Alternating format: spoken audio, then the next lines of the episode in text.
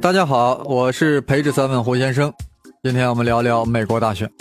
人生如戏，戏中有博弈。美国大选啊，就是一场好戏，很好的博弈，有着很完善、很复杂的游戏规则。胡先生本期节目呀，就是要让大家轻松了解这些规则，深入了解其中玄机。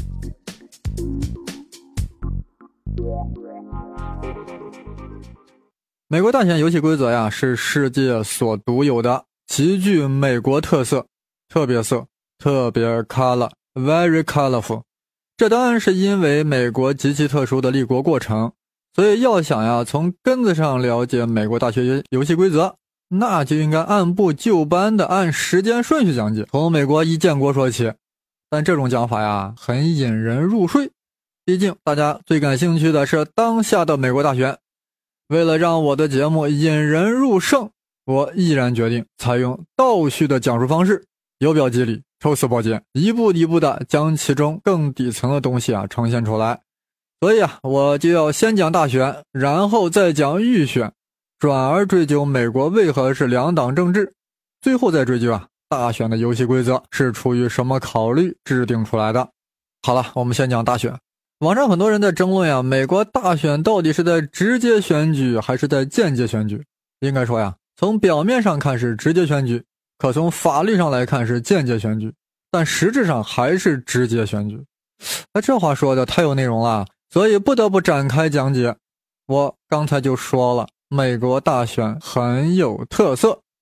美国总统的大选日呀，是在十一月份的第一个星期一后的第一个星期二举行。有人估计撇嘴了，能好好说话不？什么第一个星期一后的第一个星期二，不就是第一个星期二吗？干嘛加那个限定词儿呢？还真不一样。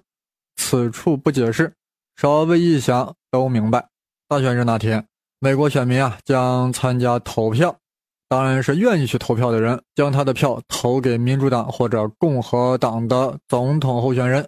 选票上啊，清晰的写着两党确定的总统和副总统候选人。所以啊，要选必须选其中一组啊，是绑定的一组啊。你不能说啊，我选共和党的总统候选人，同时去选民主党的副总统候选人，那不行，这是绑定销售，不能拆分。既然选民直接选择的是某党派的总统候选人，那不就是直选吗？是的，表面上是这样的，但所谓的大选日呀，选的还真不是总统，选民其实选的是选举人，选民在选选举人，这是在绕口令吗？No，这个选举人呀，我们姑且先理解为代表，就是说。美国大选日呀，其实是在选代表，然后这些代表呀再去选总统，啊，所以很多人会说，美国总统不是选民直接选出来的，而是由选民所选出的代表去选总统的。所以说呀，美国总统是间接选举所产生的。但事情啊，还真没有这么简单啊，我这里必须要展开说一下。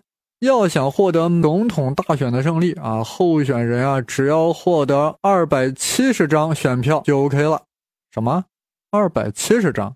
是的，因为一共只有五百三十八张选票。此刻呀，很多人反应过来了啊，美国选民呀，选的不是美国总统，选的是选总统的代表。这个代表的人数呀，一共是五百三十八个，也就是对应了那五百三十八张选票。为什么是五百三十八张选票呢？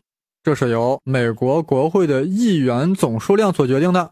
大家都知道，美国国会啊分为参议院和众议院。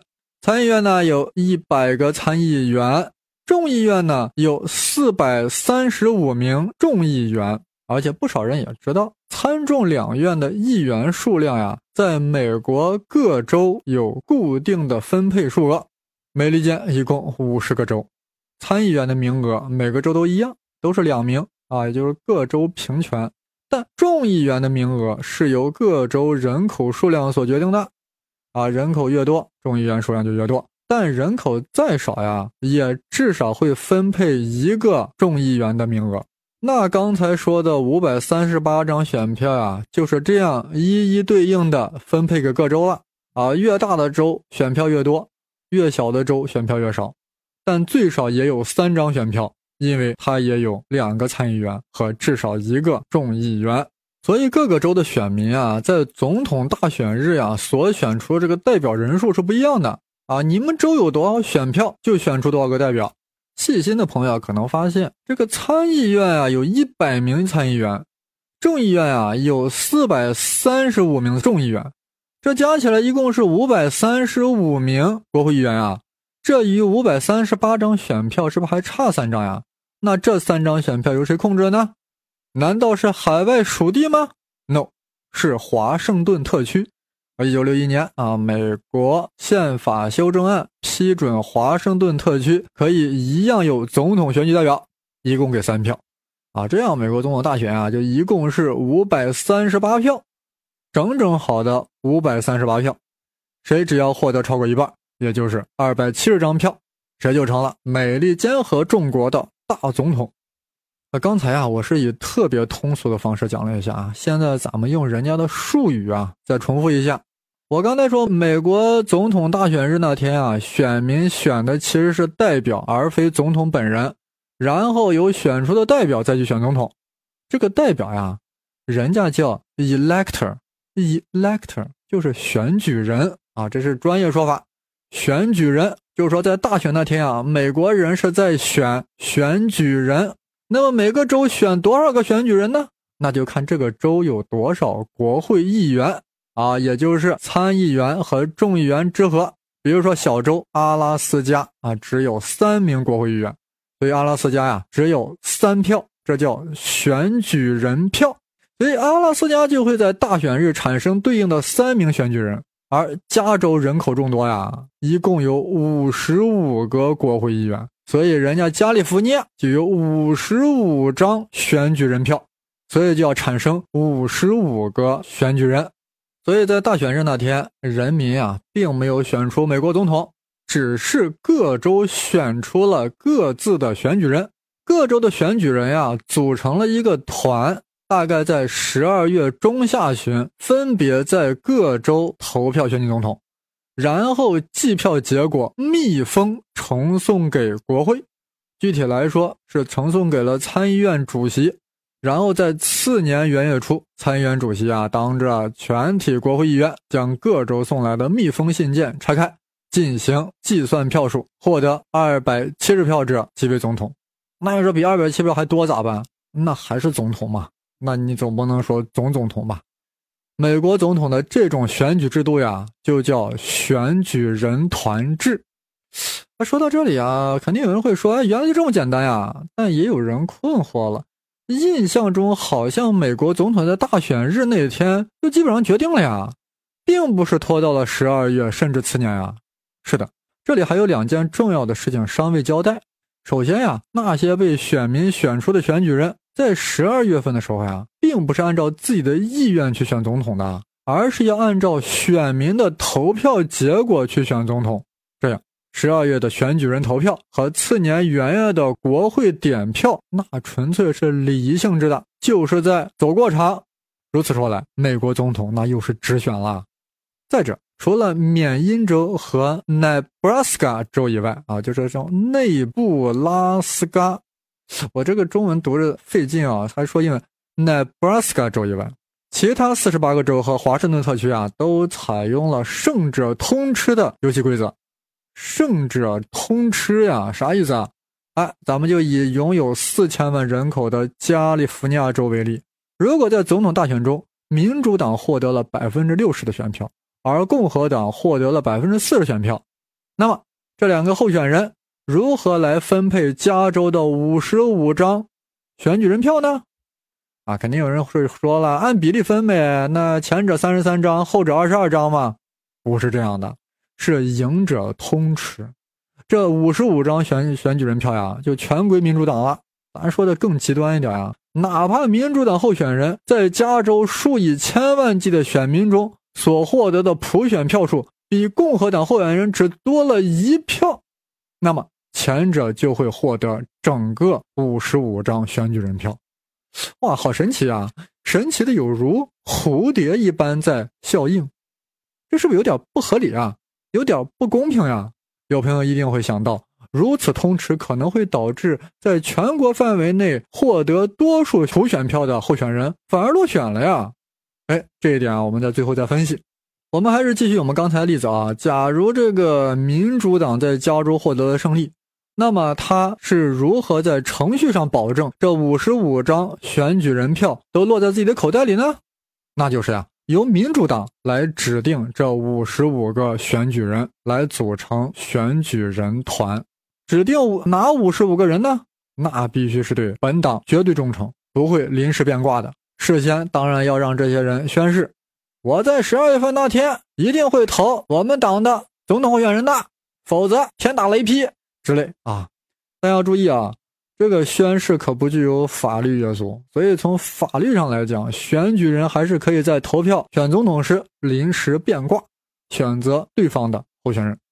所以说呀，从法律层面来说，美国总统还是间接选举，因为人民只是选了选举人，而选举人是可以按照自己的意愿。选总统的，这不就是间接的了吗？啊，要说这历史上确实发生过这种事儿啊，宣誓的好好的，呃，结果临到投票的时候反戈一击，投到对方阵营。好在倒戈的人很少，毕竟选的都是本党的死忠粉啊，所以从来也没有因此呀改变普选时所确定的总统人选。从这个意义上来说呀，美国大选就又是直选了，是选民。直接把总统选出来的，你选举人团啊，就是走了个形式，做做样子而已。呃，我还专门看了看美国总统的选票呀。本来我想象是这样的呀，既然美国人在名义上选的是选举人，那我在选票上就应该出现选举人候选人的名字呀。比如说，佛罗里达州一共有二十五张选举人票，那普选的这个选票上就应该这样写啊。民主党总统候选人某某某，在他名下应该罗列至少二十五个选举人的候选人。然后呢，有是共和党总统候选人某某某，在他们名下是不是也至少应该罗列另外二十五个选举人的候选人啊？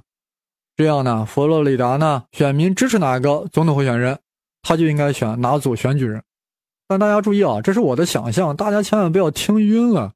这是我的 imagination。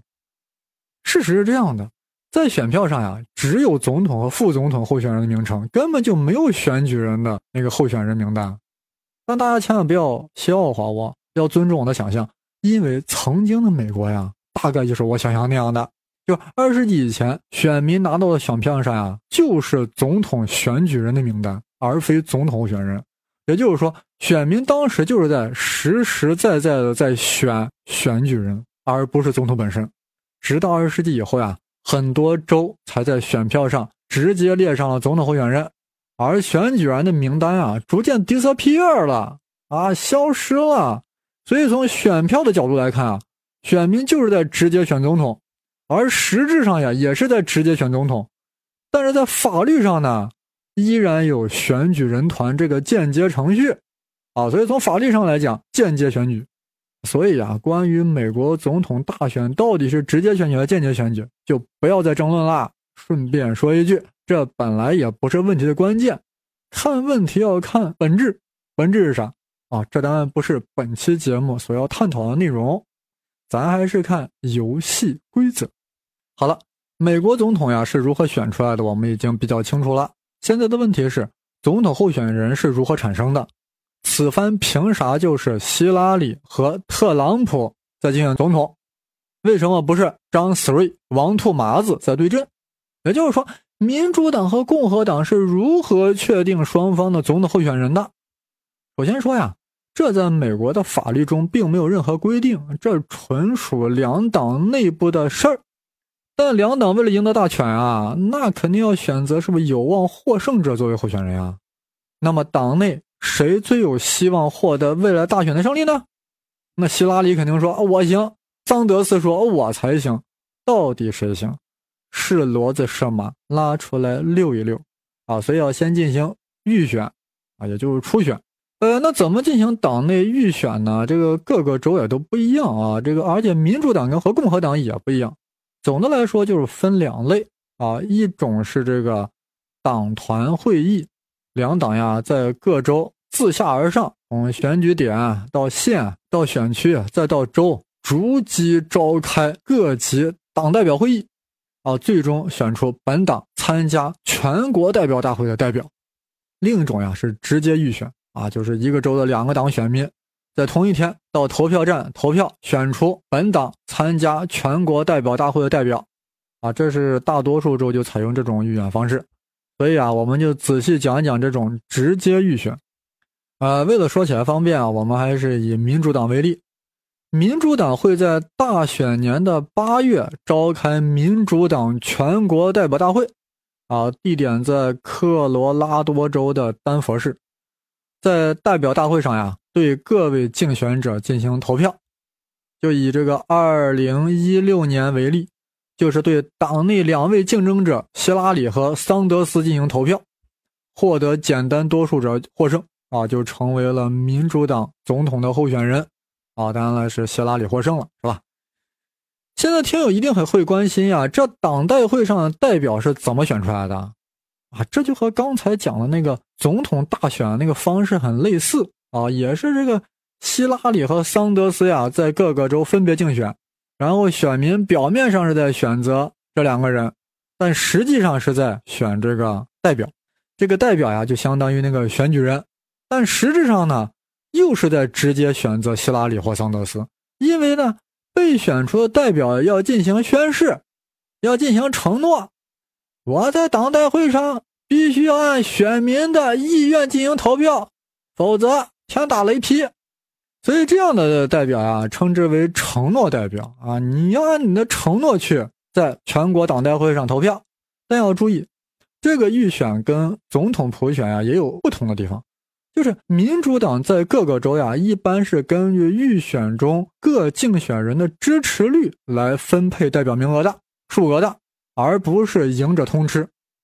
关心美国总统预选的朋友都知道呀，就是说桑德斯呀，起初在民主党内风头很旺啊，因为他在具有风向标性质的新罕布什尔州的民主党初选中击败了希拉里，具体选票比例是百分之六十对百分之三十八，这样呀，民主党就给桑德斯分配了十五个承诺代表，给希拉里分配了九个承诺代表。为啥是十五比九？因为是百分之六十比百分之三十八。这么说来，似乎是桑德斯是不是在新罕布什尔州赢了呀？但其实不然，因为民主党中还有一种代表叫超级代表，这与这个呃承诺代表呀也一样，在全国党代会上握有一票，但人家是超级的，所以就不需要被选，直接就是代表。啊，大家可以想象啊，那这些人肯定都是民主党的那些大佬嘛，是不是？比如说，在新罕布什尔州，民主党就有八名超级代表，当时呀，就有六位超级代表明确表态支持希拉里，却没有人表态支持桑德斯呀。所以，人家希拉里的九名承诺代表加上六名超级代表，就正好等于十五个代表，和桑德斯就成完全一样的了。所以啊，表面上桑德斯在新罕布什尔州出尽风头，实际上他不能说他赢了。当然了。这个超级代表是不受任何约束的，也不受他们之前表态的约束。人家在全国党代会上想投谁就投谁，啊，在最后一刻都可以改变主意，很任性。谁让人家是 super delegates？民主党在全国呀，一共有四百，啊，sorry，民主党在全国一共有代表四千零四十九人。啊，其中这个三千二百五十三人啊为承诺代表，七百九十六人为超级代表。要想成为总统候选人，就必须获得至少其中两千零二十五人的投票支持。啊，就简单大多数嘛。因为承诺代表事先由选民的投票所决定了，而超级代表啊大多在会前也表过态了，所以在大会召开前呀，已经就基本上没有悬念了。啊，大会也就是走个程序。啊，确认一下本党的候总统候选人，共和党的情况跟民主党差不多啊，只不过在承诺代表分配方面啊，很多州执行了胜者全得的规定。共和党除了承诺代表以外啊，也有未承诺代表啊，就相当于民主党那个 super delegates 啊，超级代表。共和党在全国代表一共是两千三百八十人，其中一千九百一十七人为承诺代表，四百六十三人为非承诺代表。共和党全国代表大会啊，在九月份召开，地点在明尼苏达州的阿波利斯市。大会上获得简单多数票者，就成为本党的总统候选人。此番胜出的就是大名鼎鼎的特朗普。明白了这个程序啊，也就明白了为什么在九月份之前，特朗普与希拉里井水不犯河水，但九月之后马上进入撕逼状态，这是程序使然。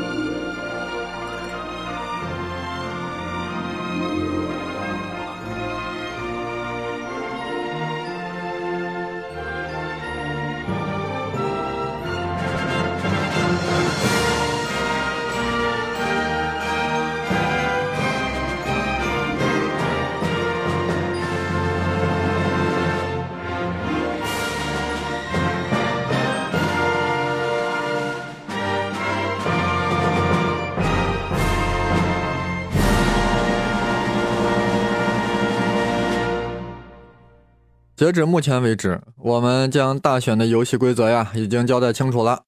这里自然引出了一个问题啊：美国为什么是两党制啊？为什么是驴象执政？总统宝座为何是在民主党和共和党轮流坐庄？这次是 donkey，下次可能是 elephant，或者还是 donkey？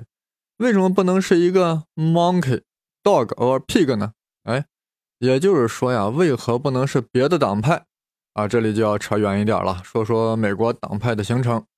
美利坚在建国之初呀，华盛顿啊、富兰克林、汉密尔顿、杰斐逊啊、麦迪逊等一帮子国父啊，曾怀有这样一个美好的期望啊，希望美国是一个不存在党争的国家啊，是一个不存在党派的国家。大家在爱国主义和公共道德的指导下啊，美国政治就不会出现党争。啊，不会出现什么牛党、李党，没有新党、旧党，更不存在阉党。这个愿望呀是美好的，但是现实呀是很基本常识的。统治阶级内部呀必然会发生利益冲突，这样党派的出现呀就不可避免。简单的说呀，具有共同利益的群体就会抱团儿啊，去对抗呀另外一个利益群体，这样党派呀就演化了出来。呃，美国在就是在制定宪法时呀，出现了两个对立的派系，最终演化为了两个政党。呃，美国是在一七八七年要制定这个联邦宪法，啊，这还是世界历史上呀第一部成文宪法。对于这个根本大法呀，出现了支持和反对的两派，由此形成了联邦党和共和党。联邦党的领袖是汉密尔顿和麦迪逊。啊，这两位啊，大家还是应该熟悉起来，是美国开国史的核心人物。这汉密尔顿啊，是美国首位财长，构建了美国的金融体系；而麦迪逊啊，是宪法之父，还出任过美国第四任总统。所以联邦党呀是很强势的啊，他们的主张就是要工业立国啊，要建立强有力的中央政府。那这个党代表了哪个群体利益呢？啊，主要是大商人、工厂主、大地主。中产专业人士啊，就什么律师、医生什么的，还有呀，城市工人，尤其是代表了东北部工商业资本家利益，因此被称之为商业都市阵线。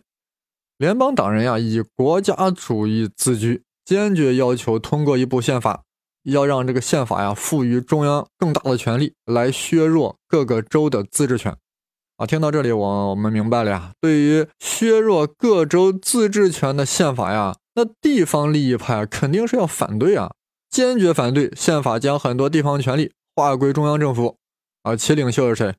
杰斐逊，这大家都很熟，就是写那个独立宣言那个美国第三任总统。杰斐逊后来把这个群体啊发展为了共和党。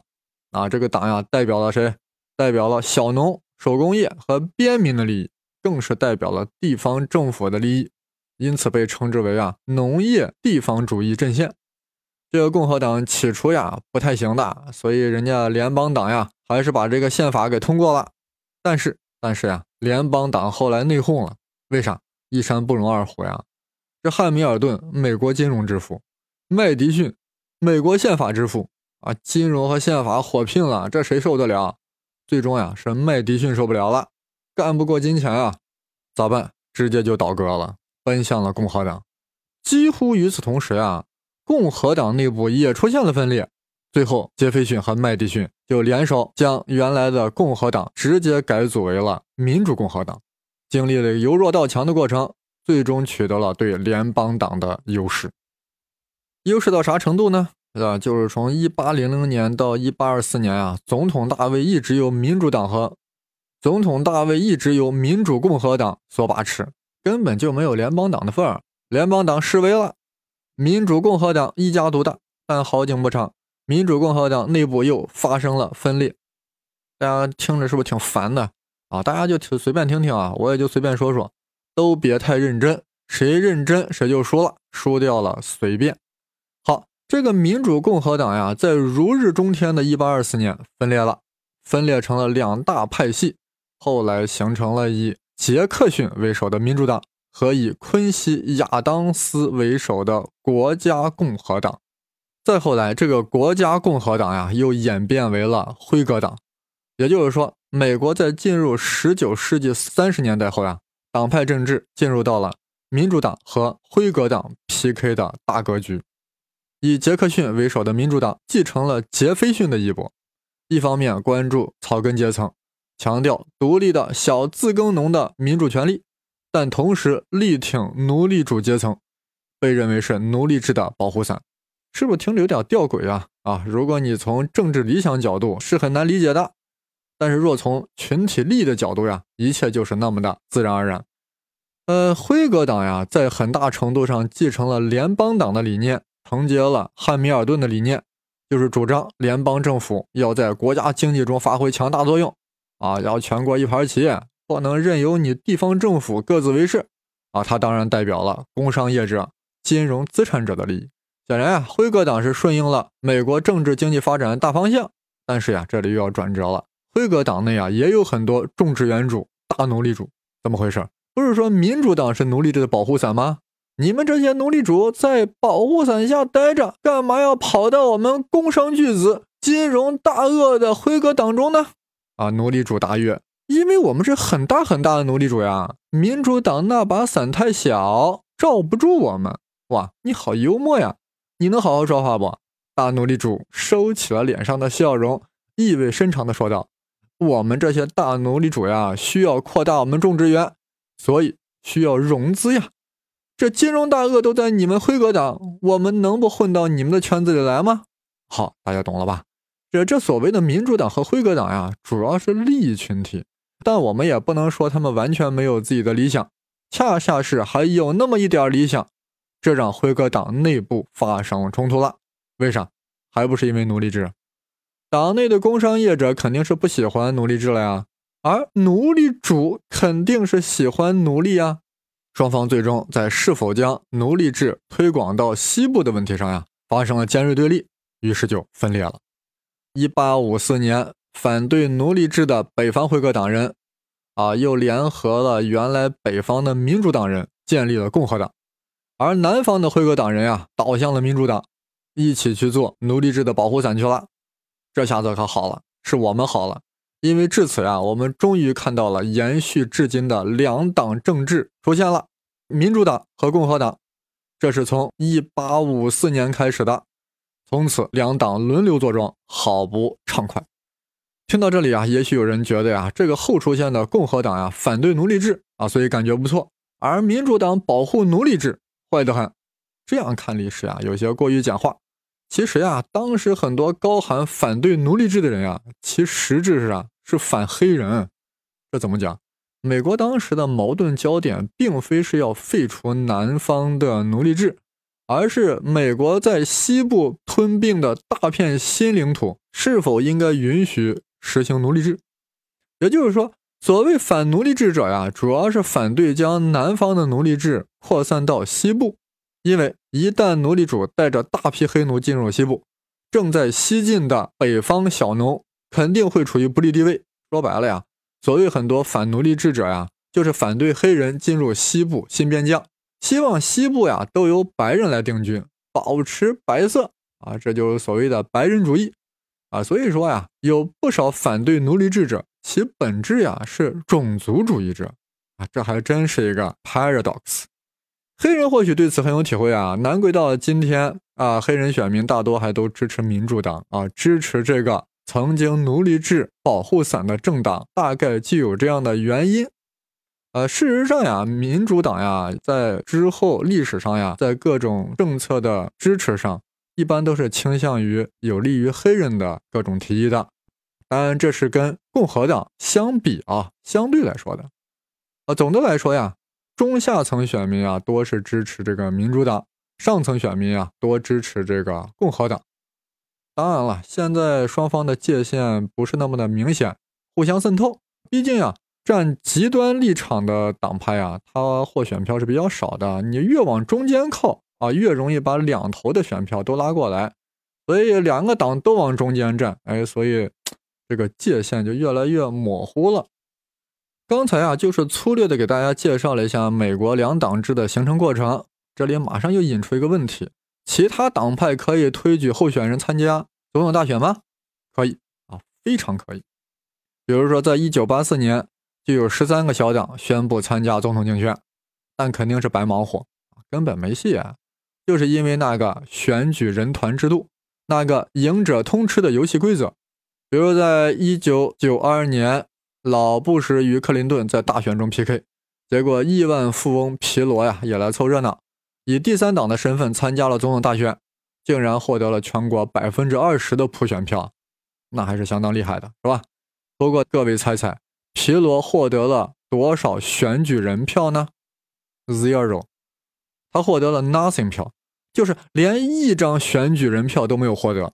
啊，这就是赢者通吃的妙用啊！虽然全国很多选民支持皮罗，但在任何一个州，皮罗所获得的普选票都不是第一。结果选举人票要么是被克林顿通吃，要么是被老布什通吃。所以啊，第三党参选就是来搅和一下，刷个存在感，根本就没有成功的机会。这就是选举人团制度的啊一个作用。可以压制有势力的第三党的出现。选举人团呀，还有一个作用，就它在理论上能让获得全国普选票第一者落落选。基于美国大约有一亿选民参加投票的这样一个数量呀，我在这里给大家设计一下啊。比如说，共有甲、乙两个总统候选人，大选结果是呀，甲获得了二百七十张选举人票。乙获得了二百六十八张，啊，于是甲就获胜了，对不对？那甲获得的普选票是不是可以比乙少呢？啊，完全可以比乙少，而且可以少的非常多，多到多少呢？我随嘴说一个数啊，甲在比乙少一千万甚至两千万普选票的情况下，也完全可能取得大选的胜利，啊，为啥？我给你设计一下，当然会设计的极端一点。从甲乙获得选举人票只差两票来看呀，双方获胜的周数呀，可以是差不多的啊，当然也可以差很多啊。我们这里就考虑差不多的情况啊，甲乙分别在一半州获胜了。凡是甲失败的州，全都是只得了零张选票。当然，乙在这个州就把选举人票通吃了。不过这个通吃好像是不是太实在了呀？而凡是甲获胜的州，甲获得的普选票只比乙多了一票，结果甲呢把这个州的选举人票就通吃了，啊，这个通吃是不是有点太爽了呀？如此一来，甲在全国范围内所获得的整个普选票就可以比乙少得多得多得多。虽然甲还是赢得了大选，当然我这个设计很极端啊，是为了让大家马上明白，在选举人团的这个实际操作中，也确实发生过这种事儿。二零零年，小布什与戈尔竞选总统，戈尔的全国普选票比小布什多了五十万张呀，而选举人票却比小布什少了五张，所以最终呀败北了。呃，这个听起来似乎不公平那为什么不改革这个选举人制呢？啊，这里啊，我们先看看选举人制度是如何产生的。啊，就是说当年啊，美国的这些国父们啊，是出于什么考虑去制定这个选举人制的？话说，一七八七年啊，费城召开制宪会议，其中一大议题啊，就是确定总统的选举方式。多数代表赞同由国会选举总统，但也有少数代表提出由人民直接选举。双方呀争论不下。反对直选的代表啊，主要是担心暴民政治。制宪会议代表为什么会担心暴民政治呢？啊，那你先看看代表的组成。啊，一共五十五名代表，其中银行家二十四人，奴隶主十五人，工商业家十二人，这些大家都都明白了吧？啊，代表们啊，就是想制定一部能够保护自己利益的宪法啊，别让草民翻了天。若是直选，万一草民选出一个代表草民利益的总统啊，万一又是一个很暴力的总统，那银行家、奴隶主、工商业家的日子，那是不是就不好过了呀？这美国建国之初的人民啊，确实很暴烈。想想他们是如何对待美洲土著人的，和宗主国英国，那就晓得了。华盛顿在一封信中写道：“每一个州的百姓似乎都是那样的桀骜不驯，易于感情失控，稍微有些星火就会燃起漫天大火。所以，我们制定宪法的首要目的是防范百姓的暴怒倾向，而不是一味的鼓励他们广泛的参与政治事务。”啊，听了华盛顿的话，大家应该更明白为何大多数代表呀反对直接选举了。如果有人觉得还是不透彻呀，我就再给你念一段那个汉密尔顿的话：所有的社会阶层都有优秀和不优秀之分，优秀者永远都是少数，占人口大多数的普通民众只能被归于底层。从此，政治是上层人士义不容辞的责任，民众的政治判断力永远是愚钝和错误的。没有方向性和前瞻性的啊，汉密尔顿的意思是不是太明显了呀？民众嘛，你就去吃瓜好了，精英才有参政能力。如果让吃瓜群众直选总统，那还了得啊！所以在制宪会议上呀，大多数代表都反对直选啊。但是国会选举总统呀，也显得国总统成了国会的傀儡，那不就违反了三权分立的大原则了吗？于是乎，就有人提出了这种方案：选举人团制。就是由吃瓜群众选精英代表，然后让精英代表再去选总统，这样就不太会选出损害精英利益的总统了。这就是设定选举人团制度的初衷。呃，这里顺便要说一下啊，美国当初呀，也不是所有老百姓都能去吃瓜的，有投票权的选民呀，只占总人口的百分之十五，百分之什么人？就是有财产的啊，皮肤是白的男人才有资格成为选民。这样吃瓜群众呀，也就限定在一个小的范围中了。啊，只占百分之十五的人的白男人啊，有钱的白男人才有资格啊去吃瓜啊，才有权利去投票啊，去选选举人。啊，这样就保证了呀，什么草根呀、暴民喜欢的那种精英是不可能当选的，因为你就没有机会吃瓜嘛。啊，能成为选举人的一定是有财产的白男人所喜欢的。从而进一步保证了不会选出损害精英利益的总统。选举人团制度，你很会玩呀。呃，后来啊，随着政党的出现和发展，总统候选人呀，实际上被两大政党所垄断了。吃瓜群众只能在两个候选人中做二选一的抉择，所以选举人团的这种初期的作用呀，也就不大了，慢慢没有必要了，所以就成了走形式、走过场了。呃，不过选举人团制呀，确实在一定程度上损害了美国想要塑造的民主形象，因为胜者通吃的游戏规则违背了一人一票啊，每票平等的原则，而且选举人团制呀，极大的强化两党制，令其他党派啊无缘竞争总统宝座，这似乎也不公平，是吧？所以在过去二百年呀，美国国会提出了几百个议案，要求改革或者取消选举人团制度。啊，但最终都没有通过啊！原因很简单，因为改变宪法呀，关于选举团的规定必须要经过国会参众两院各三分之二议员投票通过，而且还要得到四分之三州议会的批准。那你想想，这咋可能通过？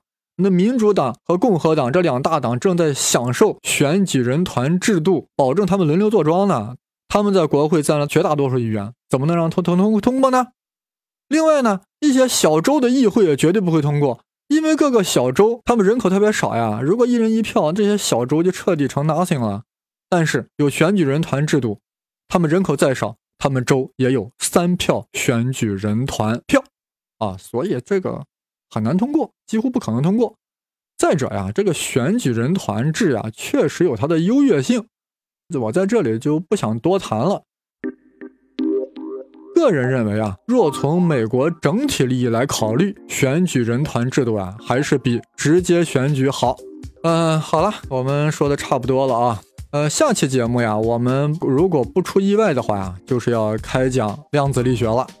在这之前呀，呃，我准备在微博、微信上呀发一个视频，先讲解一下这个薛定谔猫，呃，至少要让大家看看薛定谔方程的风采。